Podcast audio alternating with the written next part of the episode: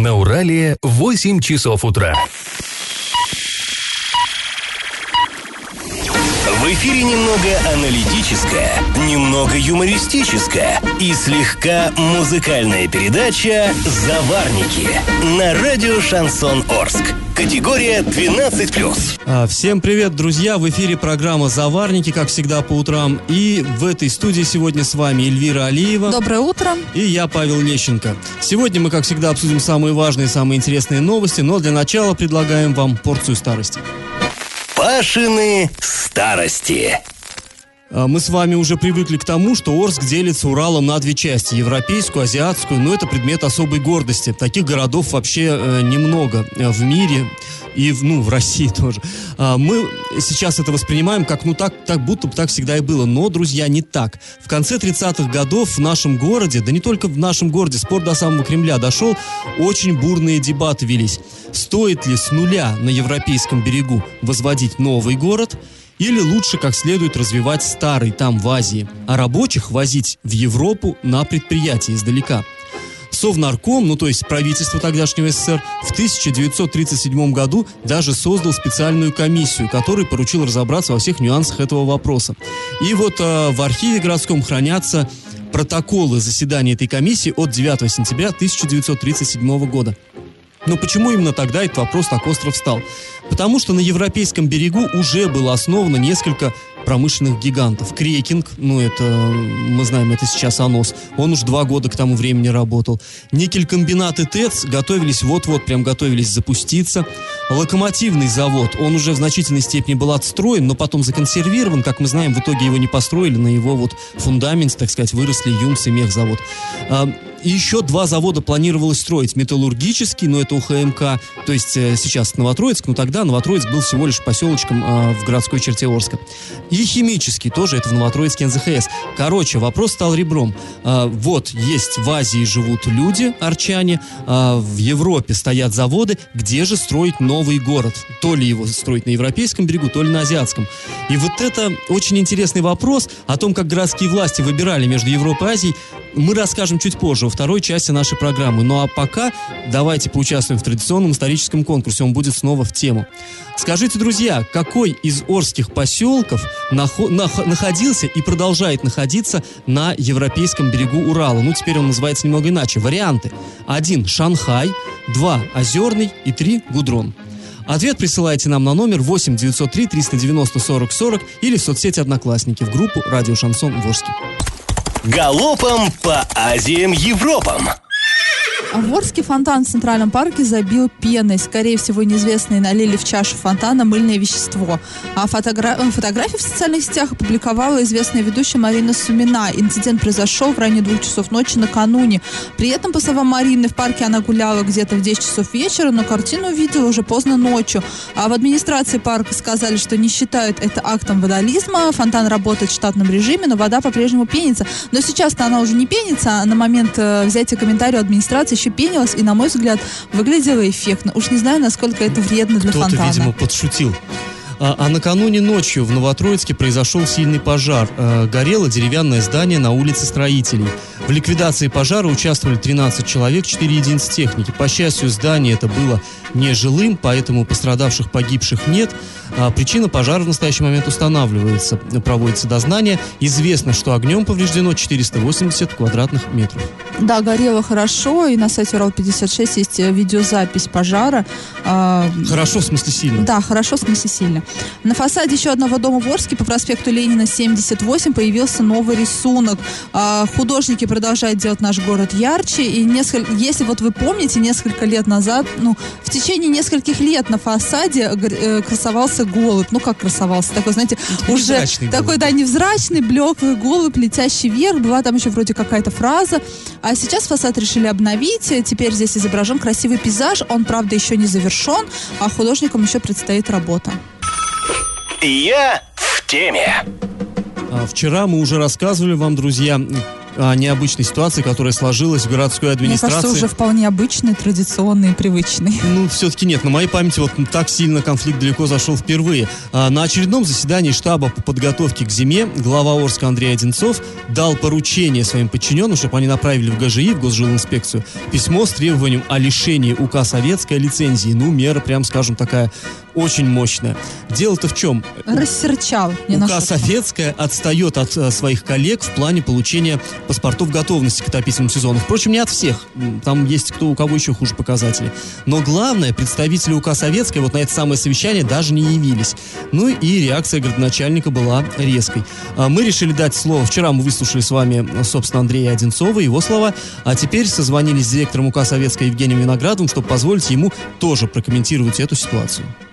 Ну, я сразу, во-первых, хотел бы сказать, да, глава заявила, и то я об этом узнал. Ну, ладно бы от каких-то там замов или к письме. По звонку ли сотовые у нас есть друг у друга. Но я узнал это из публикации на РОЛ-56. Ну, прежде всего я скажу, почему мы не, не всегда посещаем штабы. Но если нет у нас вопросов ни к кому, от того и не посещаем. Потому что толку от этих совещаний, ну, я не вижу, например, никакого. Никакого беспокойства по поводу отопительный сезон сорвется или прочее нет. До отопительного сезона у нас еще времени. Ну, я бы не сказал, что выше крыши. Ну, и у нас из дачи-то, прошу прощения, 81 дом. Вот сейчас еще подготовили 8 на вторник сдавать. То есть грубо, грубо сказать, 90 домов из 100. Поэтому причин для истерики я не вижу. Я вижу здесь просто предвзятое отношение главы города. Если бы уже был Андрей Викторович последователен в своих, так скажем, суждениях и высказываниях, то, наверное, должен был заявить о лишении лицензий всех э, компаний по этому списку, а не только УК Советскую, у которой не самый низкий процент. Это регламентированное до мелочи законом действо, которое инициирует вообще государственная жилищная инспекция, а не глава города. Причем какие основания? Не явились под его светлые очи на совещании. Ну, это, извините, так, э, так поступать глава не должен. Ну, это, это его личные как бы амбиции. К тому же я не являюсь работником администрации, поэтому его распоряжения в этом плане мне, в общем-то, законом не, не вменяются, и тем более лишать за это лицензии компании. Но это по меньшей мере глупо заявлять это. Вот такая вот история. Ну, эм... У каждого своя правда, да. Один переживает, что на него полетят все шишки, э, когда какие-то дома останутся без тепла. Ну, кстати, вот я э, тоже про проанализировала вчера эту ситуацию и э, вспомнила, что когда мы пишем о том, что город не готов к отопительному сезону, мы всегда именно вот, ну мы журналисты, мы всегда задаем вопрос администрации, почему не готов Нет, ну безусловно, город, безусловно, глава за это отвечает, и его в принципе понять можно. Но и Евгения должен... тоже можно ну, понять. Да, но глава должен держать руку на пульсе, он должен это контролировать, и должен, да, ему действительно люди задают вопросы, ему предъявляют претензии, и по крайней мере он должен перед собой видеть этих руководителей, э, а чтобы мне, с них а спросить. Мне хочется но уже при всем видеть... при... да, да, договори, хорошо. Ну при всем при том, конечно, э, вот эта мера лишить лицензии, это как-то, ну, по-моему, совершенно несуразно. Меня возмущает, что два взрослых мужчины сейчас на таком уровне э, тешат свои амбиции. И Виноградов говорит, что глава города тешит амбиции, но Виноградов тоже в, каком, в какой-то мере их тешит. Мне уже хочется ну, увидеть грамотных да, дипломатических отношений, когда люди, которые, от которых зависит наше качество жизни, да, э, не могут встретиться, нормально обсудить все проблемы. Самое неприятное, что все это по поговорке, да, бари дерутся, а чубы трещат у кого? У холопов. То есть вот люди, которые живут в этих домах, которые обслуживают УК Советская, там глава с директором что-то делят. А люди сейчас думают, а сейчас лишат лицензии, кто нас будет обслуживать? Ну, насколько... Мирись, мирись, мирись и больше да, не и больше не дерись. И как это понимать? Администрация Орска заключила меморандум о торгово-экономическом, научно-техническом и культурном и гуманитарном сотрудничестве с Акиматом города Актабе Актюбинской области Казахстана. Те, кто был в день города вечером на Комсомольской площади, те, наверное, наблюдали это действие, когда глава города и Аким Актабе подписывали некий документ, который назвали громко меморандум. Это все было так быстро, но так торжественно. Но я больше чем уверена, что половина жителей Орска, да все не поняли, что это за меморандум. Вот я, например, не поняла. Я знала, что, да, приедет делегация из Казахстана зачем-то подписать какой-то меморандум. Вот какой-то меморандум. Что, что за размытый Всестороннем сотрудничестве. Да, в всестороннем сотрудничестве. А аналогичные меморандумы был подписан ранее между на областном уровне, между Аксюбинской и Оренбургской областями. А, мы вчера созвонились с пресс-службой администрации, где нам тоже сразу не смогли сказать, что это за меморандум. Им тоже пришлось разбираться в этом вопросе. И вот что они выяснили. Они, э, пресс-служба, говорит, что этот меморандум дает основания для между, межрегионального сотрудничества между городами путем реализации совместных проектов и программ для привлечения инвестиций, развития культурных и гуманитарных связей, там, путем культурного обмена и прочее, прочее. У меня вопрос, а что, раньше нам что-то мешало как-то вести какие-то экономические отношения с Актабе? И культурные, И культурные, более. и как-то обмениваться культурным опытом. Что, зачем вот этот меморандум нужен? Что ну, это, за... Наверное, э... просто красивый такой жест, красивый символ. На самом деле, как мы помним, уже даже вот э, в администрацию приезжали делегации из Актюбинска, предпринимателей, которые тоже пытались здесь наводить мосты с местными предпринимателями. На совете предпринимателей они выступали, вот это все очень горячо обсуждалось. То есть сотрудничество на самом деле оно есть, оно никуда не. А уж э, то, что к нам приезжают из Казахстана и в частности из Актюбинской области э, спортсмены юные, вот как в Орске проводится какой-то международный mm-hmm. турнир. Международный почему? Не потому что приехали там из Италии или Греции, но, разумеется, приезжают из Казахстана, тут рядышком. То есть это, эти связи, они есть, они достаточно крепкие. Ну, приятно посмотреть. Да, что... некое такое формальное мероприятие, какой итог будет неизвестно, то есть ни о чем конкретном никто, я так понимаю, не договорился. А, и люди в комментариях на сайте Урал-56 надеялись, что хотя бы договорятся дорогу отремонтировать. Ну, это договоренность уже давно есть, и ее вроде бы как ремонтируют километр Да, кстати, приезжали когда-то казахи в Орск, вот обсуждали, кто сколько должен этой дороги отремонтировать, но ВОЗ и ныне там. Пашины старости. Ну, а мы снова возвращаемся к теме, э, которую начали э, в начале этой программы, о том, как в 1937 году решалась судьба Орска, куда ему расти, э, в Европу или все-таки в Азию.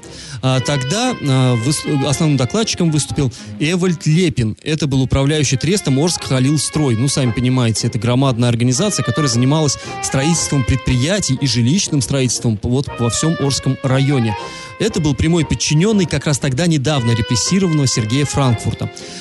Так вот, он сообщил, что существует два варианта развития Орска. Первый вариант Лепин назвал директорским, потому что его пытались продавить а, директора Орских заводов. Суть была простая. Директора хотели возвести прямо вот рядышком с предприятиями своими а, поселки, то есть, ну, при Никеле, Никель, соответственно, там, при ТЭЦ, поселок ТЭЦ и так далее, при Крекинге, а, чтобы людей не, не возить на работу далеко, и как вот все, все бы это было прям под боком. Но тогда там были нюансы. Во-первых, а, экология, мы все понимаем, что были все-таки санитарные нормы даже в 1937 году, и это противоречило, нельзя было прямо вот вплотную к предприятиям строить поселки. А во-вторых, много маленьких поселочков, а трудящихся же требовалось как-то облагораживать, надо было там культурные учреждения строить, э, всевозможные там больницы и так далее. Э, в каждом поселке не настроишься, и вот поэтому директора решили как бы построить соцгород, вот тот новый город, который мы сейчас в итоге-то и имеем, чтобы туда трудящиеся ездили в больницы на э, всякие культурные мероприятия и прочее, а жили рядом с предприятиями. Но был и второй вариант, э, который вот как раз э, Лепин э, продвигал. Предполагалось, что возле заводов останутся прям крошечные поселочки, где будут жить только аварийные рабочие, ну, в случае, если какая-то авария, чтобы они быстренько прям приехали и исправили. А основной коллектив всех предприятий должен был оставаться в азиатской части города. То есть азиатскую часть города планировалось существенно расширить, поставить дом советов возле парка Малишевского, представляете, да, где это, и а, вот туда, в сторону ОЗТП, строить, строить, строить новые жилые кварталы. Через Урал предполагалось перебросить мосты, и по ним должны были рабочих на предприятие, ну, все-таки довольно далеко, возить поезда. То есть, ну, как бы вот электричек-то тогда не было, но паровоз должны были каждое утро, вечер на смену со смены возить коллектив. Ну, тогда вот решался вопрос экологии, а, и, ну, было бы, все было бы совершенно по-другому. Но в итоге в Москве все-таки решили поддержать первый вариант, директорский. Ну и Орск стал таким, каким мы его знаем. А, во-первых, потому что власти опасались, ну, не без оснований, весеннего половодья, потому что азиатская часть города топилась раньше, пока не построили Реклинскую Берлинскую плотину. Она топилась практически каждый год и очень сильно. А во-вторых, тот самый человек, Эвальд Лепин, который так усиленно продвигал второй вариант, не сбывшийся. Дело в том, что всего через месяц после вот этого совещания он был арестован. А, НКВД доказало, что он был завербован латвийской разведкой. Ну, тут почему? Понятно, он был латыш просто по национальности. А, был завербован латышской, латвийской а, разведкой и, в общем, вредил молодой стране Советов. Уже в феврале 1938 года Лепин был расстрелян. Ну, а на европейском берегу Урала как раз в это время началась активная застройка социалистического или, как мы его сейчас называем, нового города. Вот так была решена судьба Орска. Друзья, а мы напоминаем про конкурс. Скажите, какой из трех орских поселков находился на европейском берегу Урала? Все эти три поселка и сейчас существуют, и один из них до сих пор находится на европейском берегу Урала, но они сейчас называются по-другому. А исторические их названия? Один – Шанхай, два – Озерный, три – Гудрон. Вот какой из них э, находится в Европе? Ответ присылайте нам на номер 8 903 390 40 40, а также в группе «Радио Шансон Ворске» соцсети «Одноклассники». Галопом по Азиям Европам! А, в Оренбурге подрядные организации не успели выполнить срок реконструкцию э, четырех дворов, поэтому э, работу было решено продлить до середины сентября. Речь идет о площадках, в состав которых входят 19 многоквартирных жилых домов по улицам Луговой, переулку Ярославскому, улице Чкалова, Карагандинской, проспекту Гагарина, то есть ну, центральная часть города. На их благоустройство в рамках реализации программы формирования комфортной городской среды было направлено более 34 миллионов рублей. Солидная сумма. Работы планировалось закончить 27 августа, но теперь они будут продлены недельки эдак на 2 на 3. И заказчик, то есть это управление ЖКХ Оренбурга, может взыскать сейчас неустойку, штраф потребовать подрядчика. Как у нас за улицу Камень. Да, да. А в Оренбургской области продолжаются ремонтные работы на дорогах. Проект «Безопасные и качественные дороги» выполнен на 73%. За это время подрядные организации закончили работу на 32 участках дорог. В нормальное состояние приведено более 22 километров, установлены новые светофоры и комплексы фото и видеофиксации. Ну, сообщает правительство Оренбургской области. Ну, что значит нормальное состояние? Состояние. Что для Оренбургской области нормальное состояние, неизвестно. Ну, все-таки э, будем справедливы. Сейчас дороги все-таки получше, чем, наверное, пару лет назад, когда вообще было очень много жалоб. Сейчас э, как-то несколько привели их в божеский вид, и э, прогресс, мне кажется, все-таки налицо. Я в теме. А в Оренбурге издали школьные дневники с напутствием главы города Евгения Арапова, арестованного по подозрению в получении взятки. Да, громкая история, тут э, можно без предисловий. В образовательное учреждение областной столицы закупили 10 тысяч таких дневников. А в своем обращении чиновник, да, да по иронии, э, так на, напутствие, обращается к ученикам и просит их хорошо учиться, учеба им поможет ну, в дальнейшей логично, жизни. Да? Деле, Они приобретут полезные в этой, в этой жизни навыки и прочее, прочее. Понятно, что появление э, этих дневников вызвало сильную реакцию в СМИ и в блогосфере. А ситуацию прокомментировала Ольга Лопатинская, начальник управления по информационной политике администрации Оренбурга. Что касается ситуации, связанной с приветственным словом главы города, которую активно муссируют СМИ, считаем важным сказать следующее. Администрации города на изготовление и приобретение дневников бюджетные средства никогда не выделялись. Дневники являются вспомогательным, индивидуальным предметом учащегося, следовательно, решение о его покупке принимается только родителями. Какой именно приобрести дневник, решают также родители. Индивидуальный предприниматель обратился с информационным письмом на имя главы города Евгения Арапова в начале 2018 года, в котором рассказал об инициативе создания дневника с городской вкладкой. Подготовив дневник, он планировал предложить его родительским общественным организациям организациям Оренбурга. От администрации города предприниматель предложил согласовать короткие тексты, историческую справку об Оренбурге, приветственное слово главы города и фото. По информации, предоставленной предпринимателем, дневники он изготовил в необходимом количестве и передал родителям в марте-апреле 2018 года.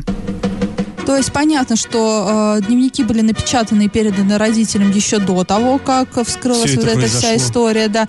И, конечно, мне кажется, в школе и среди родителей, возможно, и не было такой бурной реакции. Ну, мало кто, ну, я думаю, обращать ну, нет, внимание, все, да, все-таки на довольно странно сейчас, конечно, э, э, фотографию это иметь на дневнике, как-то это ну, да, странно. Ну, а, а что поделать? Ну, если дневники знаешь, были напечатаны как... раньше. А вот в СМИ, конечно же, раздули эту ситуацию. И знаешь, что самое интересное, что учителя рекомендует родителям заклеивать фотографию Евгения Вот, Арапова. это богатый исторический опыт. Я как раз об этом хотел сказать. В 30-е годы, во времена репрессий, да, вот был учебник истории, и там попал какой-нибудь маршал Тухачевский. Бах, а он оказался врагом народа. А что делать? Детям говорят, берем ручку и закрашиваем черным квадратиком портрет.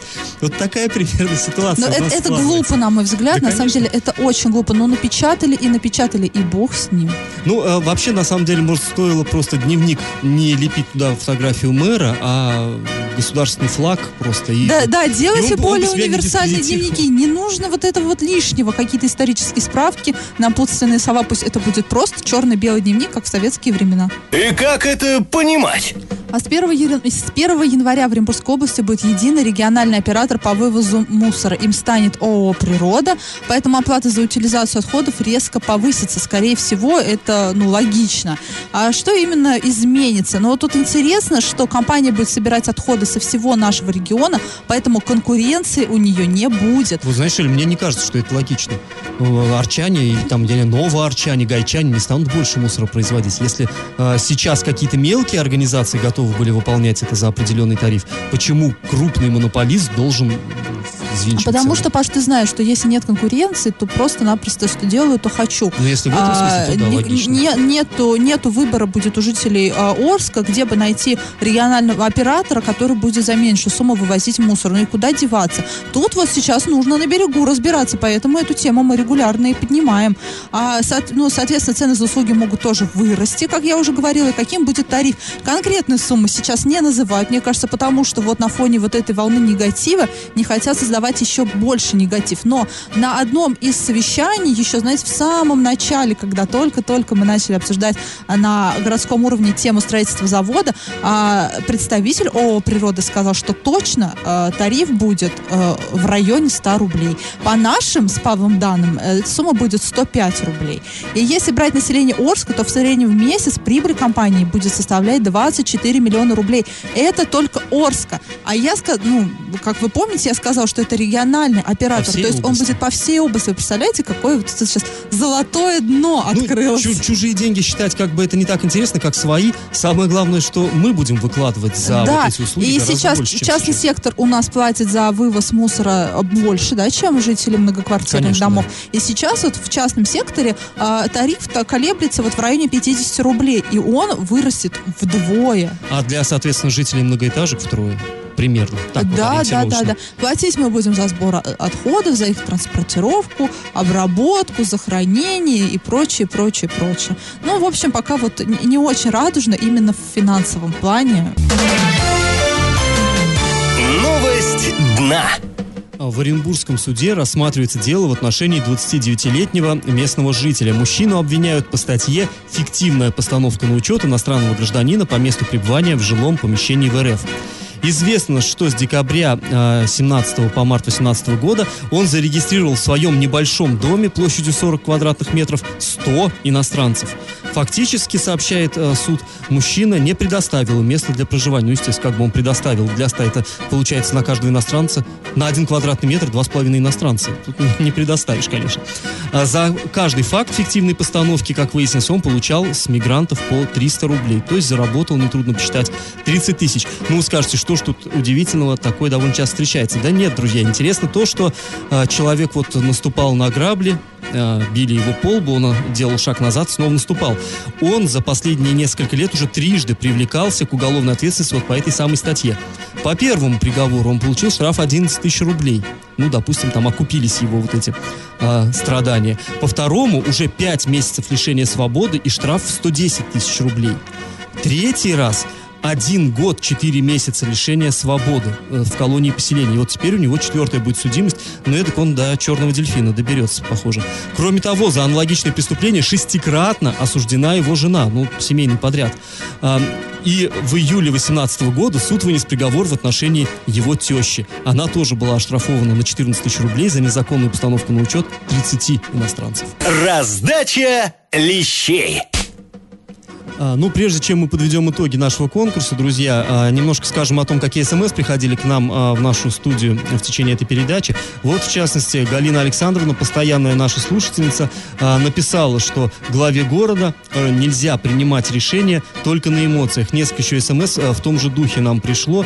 Ну, пожалуй, с этим вот трудно не согласиться. Действительно, надо, наверное... И главе города, и э, всем коммунальщикам, в том числе Виноградову, нельзя принимать решения только на эмоциях. Да, не нужно, не нужно горячиться, тем более, когда за вами э, целый, вот, целый район города. А, ну что ж, теперь все-таки а, подведем итоги нашего конкурса. В начале этой программы мы спрашивали, какой из трех поселков находился и продолжает находиться на берегу Урала. Давайте, о, на европейском берегу Урала, извините. Давайте разбираться. Шанхай – это старое название поселка Казачьего. Ну, поселок Казачий, вы знаете, находится неподалеку от ЖД-станции Орск. А, назывался он шал... назывался раньше Шанхаем из-за своего, так сказать, восточного вида. Он так разбросан был, напоминал восточный базар, вот его прозвали Шанхаем. И это название попало в документы. Но теперь он стал казачьим.